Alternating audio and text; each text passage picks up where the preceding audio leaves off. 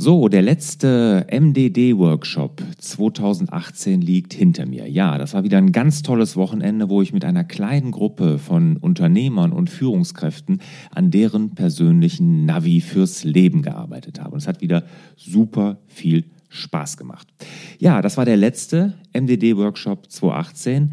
Wir haben aber jetzt schon alle Termine für alle Workshops für 2019 festgelegt. Und ich mache ja immer nur vier Stück. Und im Gegensatz zu meiner Ankündigung werde ich diesmal wirklich durch die komplette Republik reisen. Also, es gibt einen hier im Rheinland, es gibt einen in Rheinland-Pfalz, wieder im Kloster Hornbach. Es wird aber zusätzlich noch einen geben im Waldressort Heinig in Thüringen, eine ganz, ganz tolle Location. Und dann noch im Süden Deutschlands nämlich im Allgäu. Alle Termine für nächstes Jahr stehen also fest. Ihr findet sie wie immer unter larsbobach.de-mdd. Und diejenigen, die sich dieses Jahr, also 2018 noch, für einen Workshop in 2019 entscheiden, bekommen noch zusätzlich einen 10% Frühbucherrabatt. Also wenn du schon immer darüber nachgedacht hast, mal dein Navi fürs Leben gemeinsam mit mir zu entwickeln, dann ist der MDD-Workshop garantiert was für dich und es wird hundertprozentig ein Termin für dich dabei sein und dann sicher dir jetzt noch den 10% Frühbucherrabatt.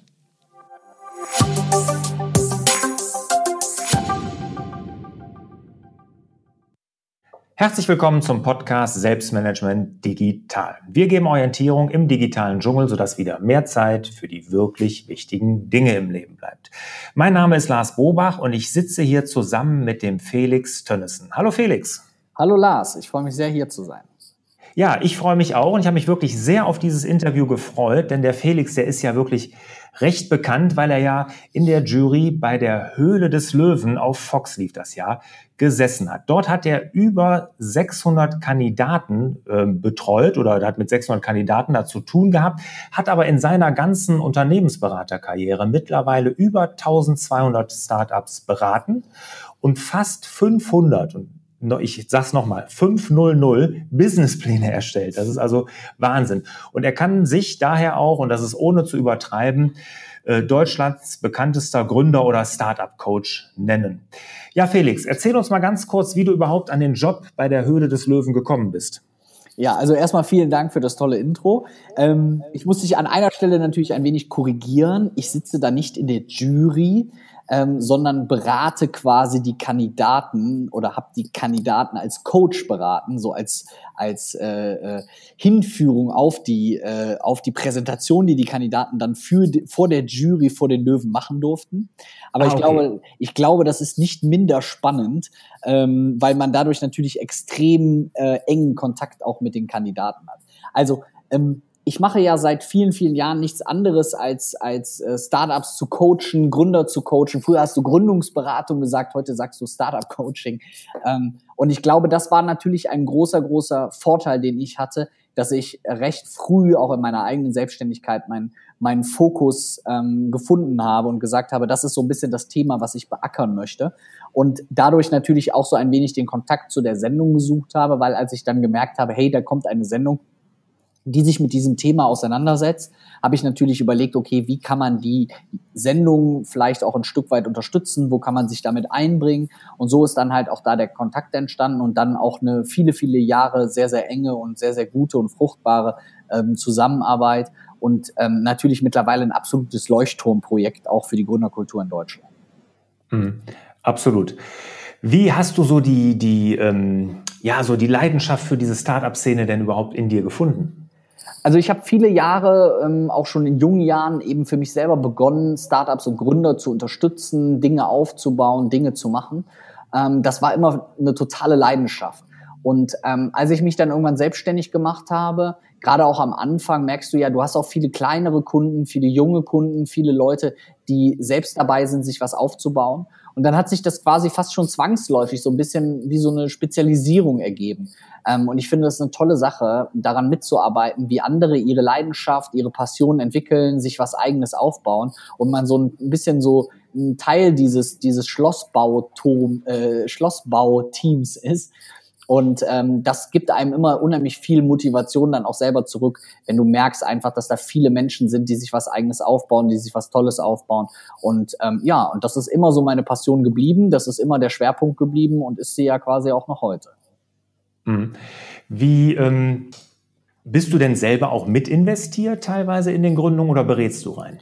Nein, also ich habe auch vor einigen Jahren eine eigene Beteiligungsgesellschaft gegründet, ähm, mit der ich mich an, an Startups beteilige. Das war auch für mich eine ganz, ganz neue Erfahrung, einfach so zu gucken und zu merken, hey, wie sieht das aus, wie, wie läuft das ab?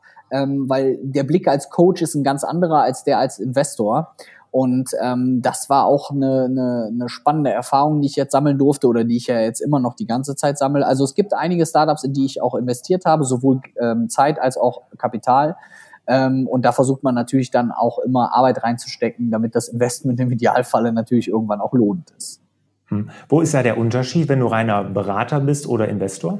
Ja, als Investor hast du natürlich einen ganz, ganz starken Blick auch auf die Zahlen und auch vor allem auch auf die langfristige Entwicklung ähm, des Unternehmens. Du wirst also, ähm, du versuchst zu analysieren, du versuchst zu eruieren, wo führt das Unternehmen hin, was sind so die nächsten Schritte, was sind große Dinge, die anstehen können, was bringt aber auch vielleicht ähm, kurzfristige äh, kurzfristige Umsätze, währenddessen du als Coach vielleicht auch manchmal ähm, sehr, sehr im Tagesgeschäft mit drin hängst und äh, kurzfristige Probleme lösen musst, hast du als Investor häufig auch einen sehr, sehr langfristigen Blick. Diese Grenzen sind natürlich auch äh, absolut schwimmend. Ähm, und da muss man sich halt mal anschauen, wo man wann, wie, wo was macht. Aber ich glaube, für mich persönlich ist es ganz schön, dass ich sowohl den Blick habe, ähm, als, als Coach oder als, als Berater und da halt auch so ein Stück weit meine Erfahrung weitergeben kann. Ähm, davon profitiere ich als, als Felix Tönnissen, der Investor, schon sehr, sehr stark. Mhm. Und umgekehrt sicherlich auch, könnte ich mir vorstellen. Um, umgekehrt absolut, genauso. Ja. Ähm, in wie, viel Invest äh, viel Startups bist du investiert zurzeit? Mm, aktuell sind es in Anführungszeichen nur noch drei. Ähm, ich hatte mal zwischenzeitlich sieben und dann sind aber habe ich ähm, zwei verkauft ähm, und zwei haben nicht geklappt. Das sind genauso die Erfahrungen, die du halt auch als Investor machst, äh, womit du auch erstmal ganz offen gesprochen lass, auch erstmal klarkommen musst, ne? Weil das sind natürlich auch Erfahrungen, die du da machst, die du vielleicht vorher gar nicht kanntest. Also wenn du einfach denkst, so, jetzt haben die von mir Betrag X gekriegt ja, und dann gibt es das Unternehmen auf einmal ein halbes Jahr später nicht mehr. Da bist du natürlich erstmal, musst du erstmal lernen, auch mit solchen Erfahrungen auch umzugehen, äh, weil dann natürlich relativ schnell auch relativ viel Geld sich in, in unterschiedliche Richtungen äh, entweder vermehren oder eben auch äh, verlieren kann. Und das sind so Erfahrungen, die man da macht. Aber aktuell sind es ähm, noch drei Investments, die ich da halte. Hm.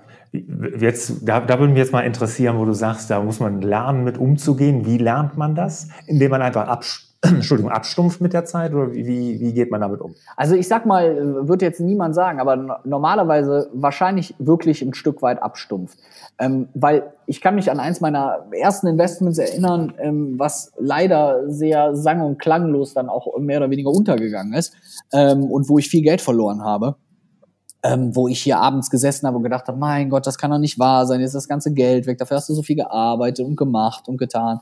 Ähm, und ähm, wie mit allen Sachen lernt man auch dort mit Rückschlägen so ein Stück weit umzugehen. Halt vielleicht für sich auch Erkenntnisse daraus zu ziehen, zu lernen, was man beim nächsten Mal anders oder besser machen kann. Aber natürlich hm. ist es auch immer so, dass man sagt, hätte ich mir auch gerne die ein oder andere Erfahrung.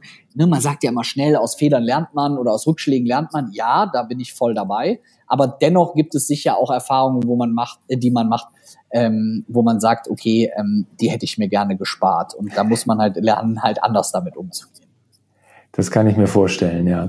Ich glaube aber auch, dass da natürlich die Erfahrungen und Fehler, die man macht, dann ganz plötzlich auch ganz schmerzhaft sind. Ne? Während wenn du jetzt so ja. selber, wie ich jetzt Unternehmer bist und hast deine Firma, machst auch viele Fehlentscheidungen, dann tun die meistens auf einmal nicht ganz so weh wie so eine Fehlentscheidung äh, mit, einer, mit einer oder so eine Fehlinvestition in ein falsches Startup. Klar, also wenn ich halt mal sage, okay, ähm, Projekt habe ich jetzt nicht bekommen, dann sind das Betrag X, aber klar, wenn du jetzt hingehst, ich sag mal, du investierst jetzt einen sechsstelligen Betrag in irgendein Startup und äh, das wird dann nichts, dann ist das Geld halt weg. Ne? Mhm. Also das ist äh, äh, da, das ist auch interessant. Das war eine Erkenntnis, die ich danach hatte, weil ich eigentlich eher so mich selber so ein bisschen als Sparfuchs immer bezeichnet hätte. Mhm. Ich komme ja eher vom Dorf, habe da alles eher so ein bisschen bodenständig bürgerlich aufgewachsen. Also ich bin nicht so der, der jetzt irgendwie heute Mittag äh, äh, irgendwo zu Aston Martin rennt und da mal drei Autos kauft. Mhm. Ähm, und das war für mich eine Erfahrung, die ich jetzt als Investor gemacht habe, dass ich danach dadurch so ein bisschen gelernt habe, hey Felix, du musst auch lernen zu investieren, aber was du jetzt gerade bei anderen gemacht hast, warum machst du das nicht auch mal bei dir? Also ähm, nicht, dass ich nicht bei mir investiert hätte, aber noch ein bisschen mehr Bereitschaft, ein bisschen mehr Offenheit und vielleicht auch ein bisschen mehr Risiko zu haben, auch mal bei seinen eigenen Dingen zu sagen, hey, du hast jetzt, hatte ich ein konkretes Beispiel, ähm, da war, war ein Startup, da ging es um eine Nachfinanzierung um 50.000 Euro. Ähm, dieses Investment habe ich nachher gemacht und äh, irgendwie vier Monate später hatte ich eine eigene Geschichte, da wäre das was bei mir gewesen, ein kleineres Investment, 20.000. Und da habe ich ewig mit mir gehadert. Und da habe ich halt nachher gesagt, hör mal, den, mal wirklich ganz salopp formuliert, den anderen gibst du das Geld, warum gibst du es dir nicht auch mal selber? Mhm. Und ähm, das ist, also mit sich selber ist man da häufig noch viel kritischer. Ähm, wobei man sich natürlich eigentlich auf sich selber am ehesten auch vielleicht verlassen kann, weil man sich selber natürlich auch am besten kennt. Und ähm, von daher finde ich, das sind das immer sehr interessante Erfahrungen, die man da auch selber sammeln darf. Ja, ich finde auch immer, die Investition in, eine, in einen selbst, in die eigene Person, in das eigene Unternehmen ist auch meiner Sicht auch immer die beste eigentlich, ne? weil man hat halt auch alles selber in der Hand. Ja, ja, absolut. Jetzt mal, du hast ja so viele Gründer beraten und Businesspläne erstellt. Wo kommt es denn jetzt oder wo sagst du, was muss der erfolgreiche Gründer mitbringen? Also der erfolgreiche Gründer, wenn du mich auf einen Punkt festnagelst, ähm, braucht den richtigen Gründungscharakter. Also der Typus des Gründers, der muss passen. Weil natürlich ist eine gute Idee wichtig, die richtige Vermarktung wichtig, die richtige Finanzierung wichtig. Aber letztendlich kommt es vor allem auf die Person dahinter an. Weil wenn es die richtige Person ist, dann wird diese Person sich auch eine Vermarktung überlegen können. Dann wird diese Person auch wissen, wie sie damit umzugehen hat, wenn man nicht so viel Geld in der Kasse ist. Und dann wird diese Person vielleicht auch ein nicht so gutes Produkt richtig vermarkten können. Und deswegen glaube ich, ist es extrem wichtig, sich als Gründer, als Unternehmer, als Selbstständiger, als was auch immer, sich sehr intensiv mit sich selber auseinanderzusetzen und wirklich sehr reflektiert, reflektiert damit umzugehen. Was kann ich? Was kann ich nicht? Wo brauche ich Unterstützung? Wo habe ich Stärken? Wo habe ich keine Stärken? Und diesen Weg halt zu gehen. Deswegen wachsen ja auch solche Themenbereiche wie Gründen und Startup und Persönlichkeitsentwicklung immer näher aneinander, dass ich mich mit mir selber auseinandersetzen muss und selber weiß, was ich für ein Typ bin, wie ich damit umgehe. Ähm, weil wenn ich das kann, dann kann ich auch das Unternehmen halt auf die richtige Bahn bringen. Hm. Und wie findest du solche Charaktere oder woran machst du das fest, wenn du so ein Coaching machst oder bevor du vor so einem Investment stehst? Also es ist ja erstmal ganz, ganz schwierig, diese Charaktere überhaupt zu finden, weil ähm, es gibt viele Eigenschaften, die positiv sind für einen Gründer und es gibt andere wieder, die etwas schwierig sind. Und viele Eigenschaften sind ja auch sehr unterschiedlich. Also Du musst Vertriebsstärke können, du musst vielleicht extrovertiert sein, du brauchst vielleicht eine gewisse Art von Selbstbewusstsein oder Selbstwertgefühl, dass du auf andere offensiv zugehen kannst und was verkaufen kannst. Das darf aber vielleicht auch nicht in dem Maße ausgeprägt sein, als dass du nur deinen eigenen Weg siehst, dass du egoistisch, egozentrisch oder gar vielleicht sogar narzisstisch bist und dadurch keine Mitarbeiter führen kannst. Also das ist ja manchmal ein sehr, sehr schmaler Grad dazwischen, dass eine Eigenschaft positiv ausgeprägt ist, aber vielleicht nicht in dem Maße positiv oder stark ausgeprägt ist, als dass sie nachher nach hinten raus in irgendeiner Form zu einem Problem wird. Ich mhm. versuche einfach, ähm, die Person dahinter in den unterschiedlichsten Situationen kennenzulernen und ein Gefühl dafür zu bekommen, was ist das für ein Gründertyp? Was macht den aus? Wie reagiert der? Wie ist der in bestimmten Situationen? Also ein Beispiel, was ich gerne mache, ist, ich versuche mit diesen Personen ein Stück weit essen zu gehen und zu schauen, wie die sich in diesen Situationen verhalten. Wie gehen die mit dem Servicepersonal um? Wie bestellen die das Essen? Welche anderen Dinge sind, sie wichtig, äh, sind wichtig? Wie gehen die mit kritischen Fragen in so einer Situation um? Und äh, regen die sich über Sitznachbarn auf? Also wirklich in ganz normalen Alltagssituationen die Person kennenzulernen, um dann für einen selber das Gefühl zu haben, ist es eine Person, mit der ich vielleicht ähm, lange, lange Jahre zusammenarbeite. Weil ich habe ja viele Gründungen, die ich auch begleite oder auch Investments, die ich gemacht habe. Da ist es ja nicht damit getan, dass ich jemanden Koffer mit Geld dahin stelle und dann sage, so und jetzt viel Erfolg, sondern ähm, ein Stück weit die Person dahinter ja auch langfristig berate oder begleite, dass wir uns einmal im Monat treffen habe ich heute Morgen noch gehabt. In Köln habe ich mich mit einem meiner Investments fünf Stunden lang getroffen und wir haben ja, ich sag mal, sehr intensive Gespräche geführt. So. Mhm. Und intensiv Dinge diskutiert, aber mit einem guten Ergebnis, obwohl wir komplett konträrer Meinung waren. Und das ist halt sowas, wie du lernen musst, da selber mit umzugehen. Davon nehme ich mich ja selber nicht mit aus. Ähm, dass man weiß, wie gehe ich mit diesen Situationen um, auch mit kritischen Situationen, auch mit Situationen, wenn etwas nicht so läuft, wie ich mir das vielleicht vorher vorgestellt habe. Und da ist es einfach wichtig, so ein bisschen so einen Blick hinter die Maske zu werfen. Hm. Das hat dann aber viel, ich sag mal, wenn du sagst, du gehst essen mit denen, willst du ihn so ein bisschen in so einer persönlicheren Atmosphäre kennenlernen, ja viel auch mit Bauchgefühl zu tun, oder? Absolut. Also natürlich kannst du auch erstmal, führe ich erstmal eine klassische Checkliste durch, wenn ich mhm. ein potenzielles Investment für mich in Frage kommt, wo ich mir anschaue, wie sieht die Konkurrenzsituation aus, wie ist, wie weit ist die Idee, wie ist der Markt, was sind die derzeitigen Zahlen und so weiter. Wenn ich dann das Gefühl habe, das ist schon mal äh, eine Basis, auf der ein Gespräch Sinn macht, dann gehe ich in einem nächsten Schritt hin ähm, und ähm, eruiere dann gemeinsam, wie ist der Typ, mit welchen Rückschlägen ist er schon umgegangen, welche Schwierigkeiten gibt es und so weiter. Und das versuche ich dann als nächstes zu machen und da halt dann für mich persönlich auch wieder ein Gefühl zu kriegen. Okay. Was mich jetzt mal so generell interessieren würde, wir reden ja hier, du, du berätst ja hauptsächlich deutsche Firmen, obwohl du mir im Vorgespräch ja gesagt hast, dass du demnächst jetzt nach Afrika fährst und da auch ja. noch ein Startup berätst. Kannst du uns was zu der Gründerkultur in Deutschland sagen? So ein paar Zahlen oder hast du da irgendwas? Also wenn man sich die Gründerkultur in Deutschland anschaut, ähm, dann kann man zunächst eine Sache feststellen. Wir haben eigentlich seit über zehn Jahren rückläufige Gründungen. Also es gibt mhm. effektiv gesprochen in Deutschland immer weniger Menschen, die sich selbstständig machen. So.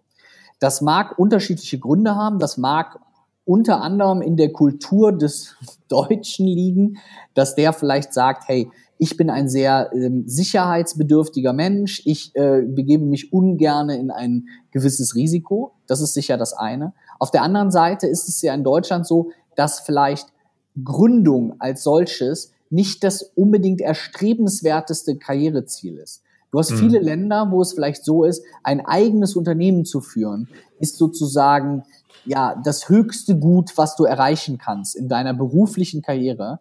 Währenddessen das in Deutschland vielleicht eher so ist, dass du innerhalb eines Angestelltenverhältnisses diese klassische Treppe, die ich jetzt auch aus der Beratung selber kenne, wo du sagst, so, ich hab, äh, bin Consultant, dann bin ich Senior Consultant, dann bin ich Manager, dann bin ich Principal, dann bin ich Partner, dann bin ich äh, Equity Partner, so dass ich diese Treppe nach oben laufe. Und aus diesem, aus dieser, aus dieser Leiter auszubrechen, ist in Deutschland einfach häufig nicht äh, erstrebenswert. Deswegen haben wir sehr, sehr geringe Gründungen. Und man mhm. muss dazu sagen, ähm, wir haben ja in Deutschland ähm, auch aktuell eine sehr geringe Arbeitslosenzahl. Mhm. Und ein Großteil der Gründungen, was viele Leute nicht wissen, erfolgt aus der Arbeitslosigkeit. Und je niedriger die Arbeitslosenzahl, desto niedriger auch die Gründungszahlen. Und dementsprechend mhm. haben wir eigentlich seit vielen, vielen Jahren leider in Deutschland ähm, eine, eine sehr, sehr stark sinkende ähm, Gründungszahl. Hm. Und wie ist das mit, ähm, wie viel scheitern von den Gründungen? Also wie viele Gründer halten wirklich die ersten drei bis fünf Jahre durch? Also ähm, es gibt ja die unterschiedlichsten Statistiken. Früher hast du immer gesagt, nach drei Jahren sind 80 Prozent der Gründungen ähm, nicht mehr auf dem Markt. Es ist jetzt auch immer ähm, natürlich schwierig, das so ein Stück weit zu äh, äh, an einer konkreten Zahl festzumachen, weil du hast natürlich Gründungen, die äh, nebenberuflich erfolgen, die vollberuflich erfolgen, Gründungen, äh, die auf ein, ein Mann, ich mache mich als Ernährungsberater selbstständig oder mhm. auf ein, ich mache eine App ausgelegt sind. Also da gibt es die unterschiedlichsten Theorien. Mein persönliches Gefühl ist, ähm, ja, dass es viele Gründungen gibt, die so nach anderthalb bis zwei Jahren nicht mehr da sind. Ich würde jetzt mal von meinem Bauchgefühl her schon so auch auf 60 Prozent tippen, also dass so die meisten Gründungen nach zwei Jahren auch irgendwie nicht mehr da sind und dann logischerweise nach drei Jahren die Quote noch etwas höher geht. Ne? Dann flacht mhm. es natürlich extrem ab, ähm, weil dann viele so diese auch vielleicht harte Anfangsphase durchgestanden haben, sich eine gewisse Stammkundschaft aufgebaut haben und, und, und. Ähm, da ist dann die Entwicklung dann doch schon so ein bisschen anders. Aber man muss leider natürlich auch festhalten, dass viele Gründungen eben nach einer gewissen Zeit auch nicht mehr da sind. Wobei man auch dazu sagen muss, dass es extrem viele Fehler gibt, die immer die gleichen sind. Also viele Leute, die immer die gleichen Fehler machen, die dieselben Dinge tun, wo man denkt, hey, das hätte auch klappen können, wenn du dir vorher mal angeschaut hättest, warum andere scheitern, damit du eben nicht dieselben Fehler machst. Hm.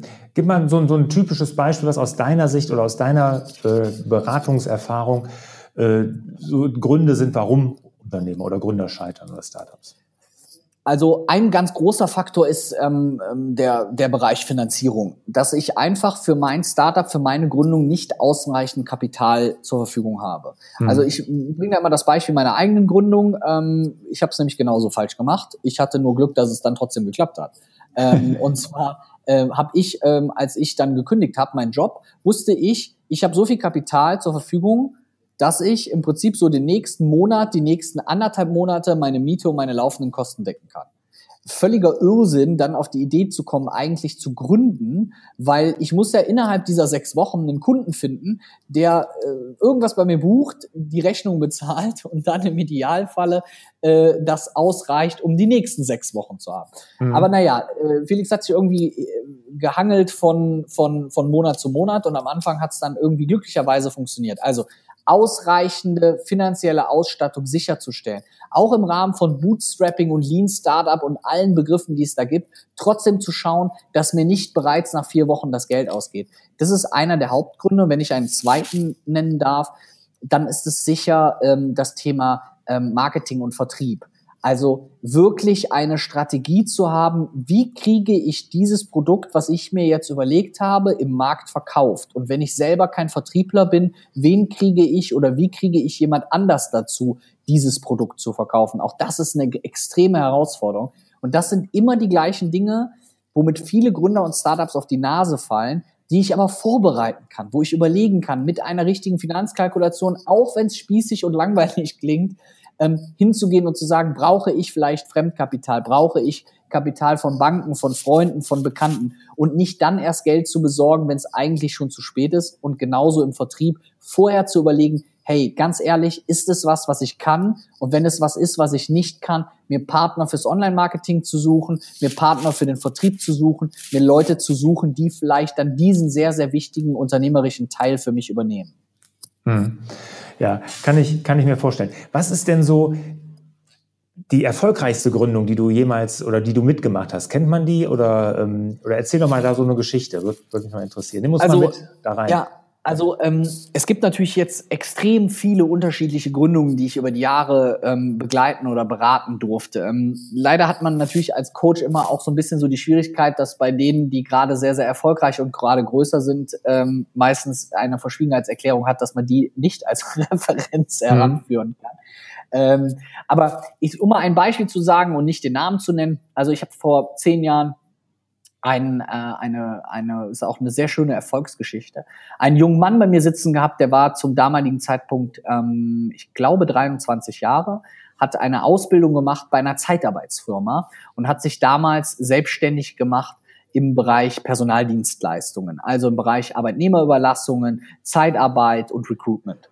So. Und äh, wo man eigentlich denkt, okay, mit 23, Hossa, ähm, hat sich da selbstständig gemacht und hat innerhalb dieser zehn Jahre, also das ist jetzt so ungefähr zehn Jahre her, ähm, hat innerhalb dieser zehn Jahre ähm, sich ähm, hier bei uns ähm, in Nordrhein-Westfalen zu, ich glaube mittlerweile dem größten Personaldienstleister entwickelt, hat äh, in einem mittleren dreistelligen Bereich äh, Mitarbeiter und ähm, macht auch in einem achtstelligen Bereich Umsätze. Also ist mhm. sehr, sehr erfolgreich, ist mittlerweile, glaube ich, 33 Jahre alt mhm. und ist für mich so eine persönliche, sehr, sehr schöne Erfolgsgeschichte, weil wir gemeinsam am Anfang eruiert haben, wie sieht das aus, was baust du dir auf, wie heißt das Unternehmen, wie meldet man das an. Also wirklich Basic Gründung. Mhm. Ähm, und daraus aber im Prinzip so ein sehr, sehr schönes Unternehmen entwickelt hat. Und finde ich auch immer ganz schön, mal nicht immer nur so ein digitales Beispiel zu haben, wo man sagt, hey, da hat einer eine App gemacht und ist damit mhm. reich geworden und lebt jetzt auf den Malediven, sondern wirklich jetzt hier auch ähm, effektiv äh, eine hohe Anzahl an Arbeitsplätzen geschaffen hat. Und das sind natürlich schöne Geschichten, äh, die man natürlich auch gerne erzählt. Hm. Kann ich mir vorstellen. Fand ich genau das gleiche ist mir auch gerade in den Kopf gekommen, dass es jetzt nicht so dieser Startup, wie man sich klassisch vorstellt, App oder Software oder Internetdienst, sondern skalierbar und so, sondern wirklich so ein richtig klassischer Unternehmer, ne, eine klassische Unternehmensgründung. Genau. Ja, sehr, sehr, sehr schön. Sehr schön. Was, was war denn so der größte Flop, den du mal so äh, begleitet hast oder begleiten durftest? Ja, dann, dann würde ich lieber von einem, wenn ich darf, Investment-Flop erzählen, ähm, weil sonst finde ich es schade, den Flop anzuführen äh, für die Leute, die es dann umgesetzt haben. Mhm. Aber ähm, also ich habe zum Beispiel einen sehr, sehr großen Flop gehabt, einen persönlichen Flop gehabt. Ähm, da habe ich in eine Veranstaltungsagentur investiert ähm, die ein, ein, ein ganz großes Festival aufsetzen wollte. War eins, auch eines meiner frühen Investments. Ähm, die hatten schon ein, ein, ein Festival gemacht für 5000 Leute und sind dann hingegangen und wollten ein Festival machen für 15.000 Leute und hatten hier ähm, die, die Lanxess Arena in, in, in Köln äh, gemietet, also eine sehr, sehr große Veranstaltungshalle, ähm, hatten absolute hochkarätige DJs und so weiter und haben es aber nicht geschafft, ausreichend Tickets zu verkaufen. Und das ist ein ganz großes Risiko zum Beispiel in so einer Branche, da ähm, die Finanzierung eines solchen Investments einfach äh, oder einer solchen Veranstaltung einfach immer daran gekoppelt ist, dass du nachher genug Tickets verkaufst. Mhm. Und ähm, da hat das die ganze Kiste nicht funktioniert. Da haben wir noch kurzfristig versucht, danach zu investieren. Dann haben auch noch Leute nachinvestiert. Aber ähm, da ist nachher im Prinzip sozusagen das Kind komplett in den Brunnen gefallen, was auch eine sehr, sehr äh, unschöne Sache war, mit, mit äh, Geschäftsführer nicht mehr zu erreichen, verschwunden, mit äh, äh, äh, Bürodurchsuchungen und so weiter und dann letztendlich auch mit, mit einer Insolvenzanmeldung dieser, ähm, dieses, dieses Startups oder des Unternehmens. Ähm, und das war natürlich für mich auch mal eine persönlich eine ganz andere Erfahrung, weil wenn so ein Geschäftsführer nicht mehr zu erreichen ist, ähm, und seinen Pflichten nicht mehr nachkommt und das Unter Unternehmen geht aber insolvent, dann bist du als Gesellschafter auch in der Verpflichtung, diese Insolvenz anzumelden. Wenn du aber nur der Investor bist, dann hast du ja im Operativen eigentlich überhaupt nicht so wirklich viel Ahnung, was da jetzt gerade alles konkret passiert. Wer ist ein Gläubiger? Wer kriegt mhm. noch Geld? und so weiter. Und als dann nachher alle Unterlagen mal zusammengetragen wurden und klar wurde, wo denn überall noch ja ähm, Gelder Gelder bezahlt werden müssen, ähm, habe ich äh, auch meine Hände vor den äh, äh, mir vor die Augen geschlagen und habe äh, auch zu mir selber gesagt, Felix, ähm, wie viel von diesen Infos, die jetzt ans Tageslicht kommen, wären vorher, wenn du dein Screening des Unternehmens noch intensiver durchgeführt hättest, ähm, für dich an, an, an, ans Licht gekommen. Und da habe ich halt auch für mich persönlich eine ganze, ganze Menge, Länge, äh, ganze Menge gelernt. Da habe ich mich sehr auf mein Bauchgefühl verlassen lassen. Das war, ich hatte ein tolles Gefühl bei den Gründern. Ich habe gedacht, mein Gott, super motivierte Leute, das ist genau das, was ich machen sollte.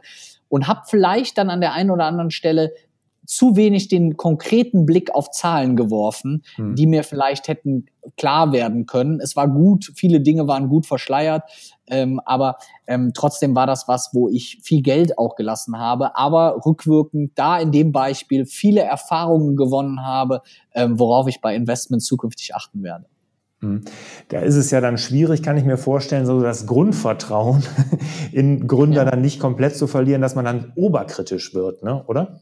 Ja, aber es ist, ich denke mir, bin ich voll bei dir? Die, genau die Frage habe ich mir auch gestellt. Aber ich glaube, rückwirkend sagen zu können, es ist mit Gründern, mit Gründungen und eigentlich ist es doch im Business häufig nicht anders als im Privaten.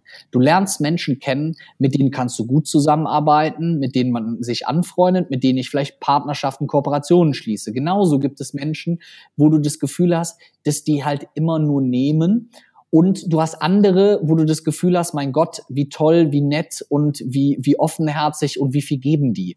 Ich habe da immer in meinem, in meinem Buch, äh, in meinem ersten habe ich die, äh, habe ich denen konkrete Namen gegeben und habe die Nemius und Gebius genannt mhm. und habe gesagt, es gibt halt genauso wie im Privaten, auch im Business, Leute, die immer Hilfe brauchen, die immer nehmen und wo du das Gefühl hast, wenn du was von denen brauchst, dass da nicht wirklich viel kommt. Und mhm. genauso gibt es aber auch andere Leute, wo du denkst, mein Gott, wie toll, was für, wie, wie toll, wie engagiert sind die, wie setzen die sich ein, was machen die, was tun die. Und da wirst du immer beide Erkenntnisse sozusagen ähm, machen. Und ich glaube, das ist, lässt sich vom Privaten super aufs Business übertragen. Deswegen, natürlich war ich kurz danach ein wenig geschockt und habe gedacht, mein Gott, ich investiere nie mehr in Startups. Das kann doch nicht sein. Warum ist man so verlogen und sagt nicht einfach die Wahrheit? Ich habe am Anfang doch extra gefragt. Und also da gab es wirklich dann auch eine, eine Gerichtsverhandlung und offenkundige Verstöße gegen meine Beteiligungsvereinbarung Vereinbarung und ich habe auch einen Teil meiner Zahlung dann letztendlich sozusagen auch so wieder zurückbekommen.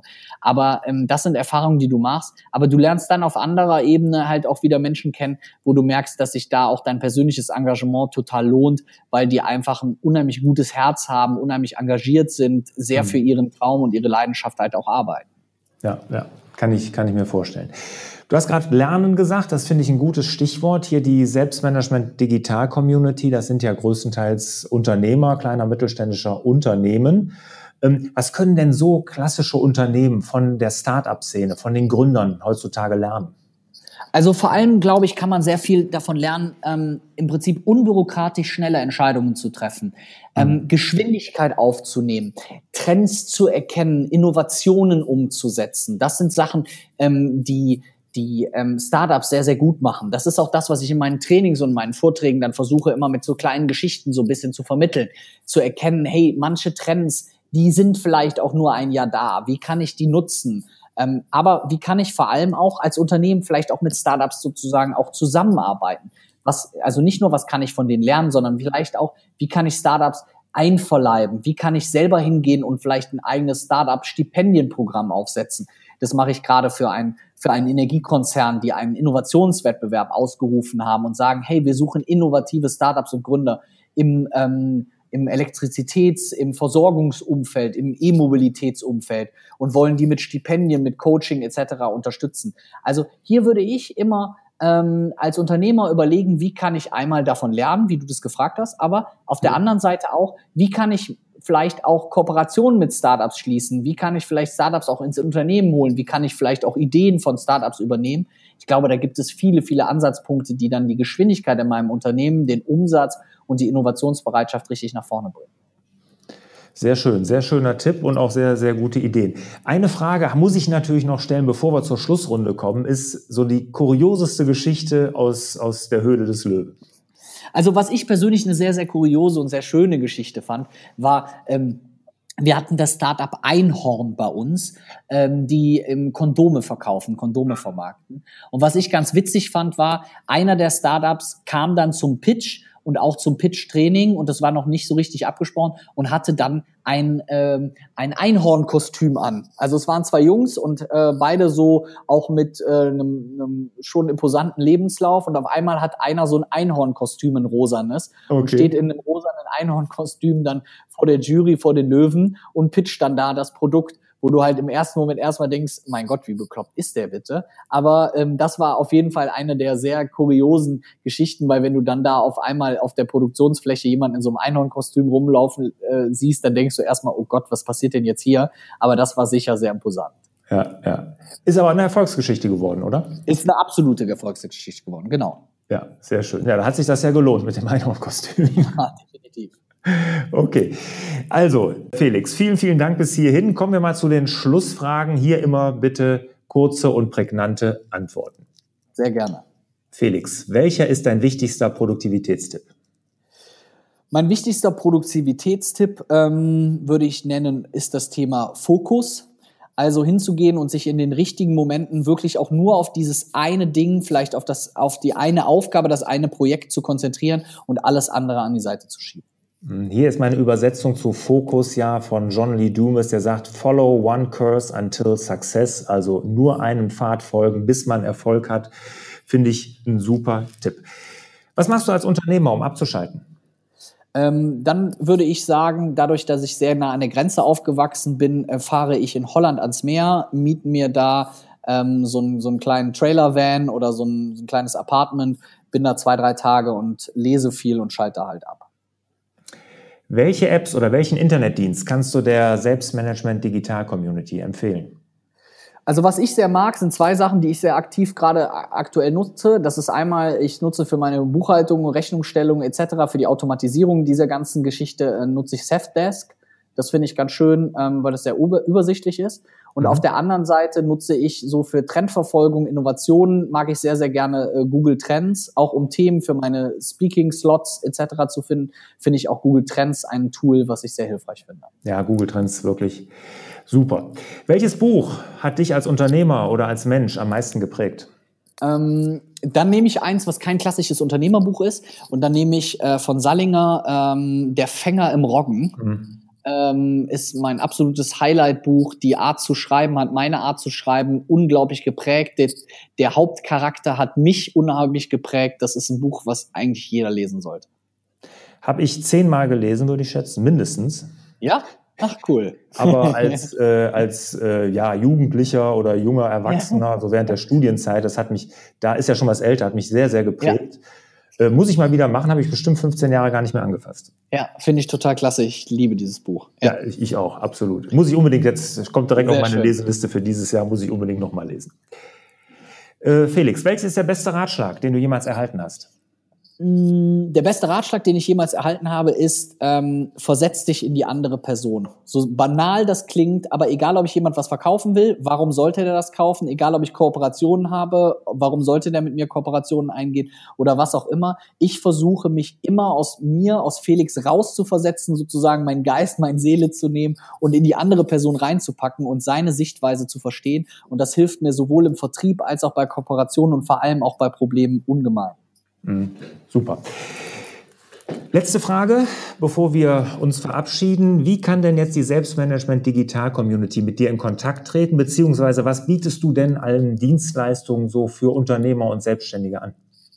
Also ähm, ich glaube, mein persönlicher Schwerpunkt liegt ja vor allem auch im Bereich Marketing. Also das heißt, zunächst ähm, kann ich immer jedem empfehlen, einfach mal auf meine Webseite zu gehen, felixtönnissen.de und da zum Beispiel mal zu gehen, ähm, kann man sich zurzeit ähm, aktuell ähm, mein E-Book runterladen. Da gibt es zehn Marketing-Tipps für Selbstständige und Unternehmer. Ähm, das kann man sich sehr gerne runterladen. Ansonsten findet man eine ganze Menge von mir auch auf Instagram. Wir sind sehr aktiv bei Instagram. Das ist gerade sozusagen mein, mein fast schon mein Hauptkanal, ähm, wo wir Tipps, Tricks, kleine Videos immer zum Thema Unternehmertum und Selbstständigkeit veröffentlichen. Also da kann man auch sehr gerne einen Blick drauf werfen. Super. Und dann hast du gesagt, es gibt so Startup-Packages oder sowas, die du anbietest, so in Beratung, ne?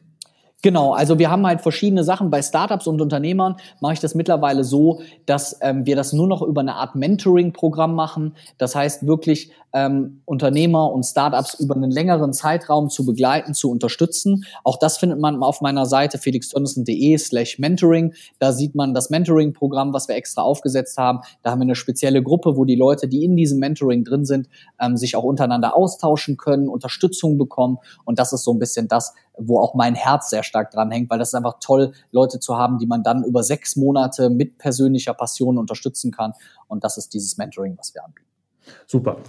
Diese ganzen Links kommen hier natürlich in die Show Notes und natürlich zu dem Artikel auf meinem Blog unter larsbobach.de findet ihr die alle. Natürlich auch das Buch Der Fänger im Robben. Dazu einen Link. Ja, Felix, vielen, vielen Dank. Hat sehr viel Spaß gemacht, hast sehr interessante Einblicke in, Einblicke in die Gründer- und Startup-Szene uns gegeben. Danke dafür. Sehr, sehr gerne. Hat auch von meiner Seite super, super viel Spaß gemacht. Danke dir, Lars. Sehr gerne. Ja, und euch natürlich wieder und dir auch, Felix, wieder mehr Zeit für die wirklich wichtigen Dinge im Leben. Ciao. Ciao.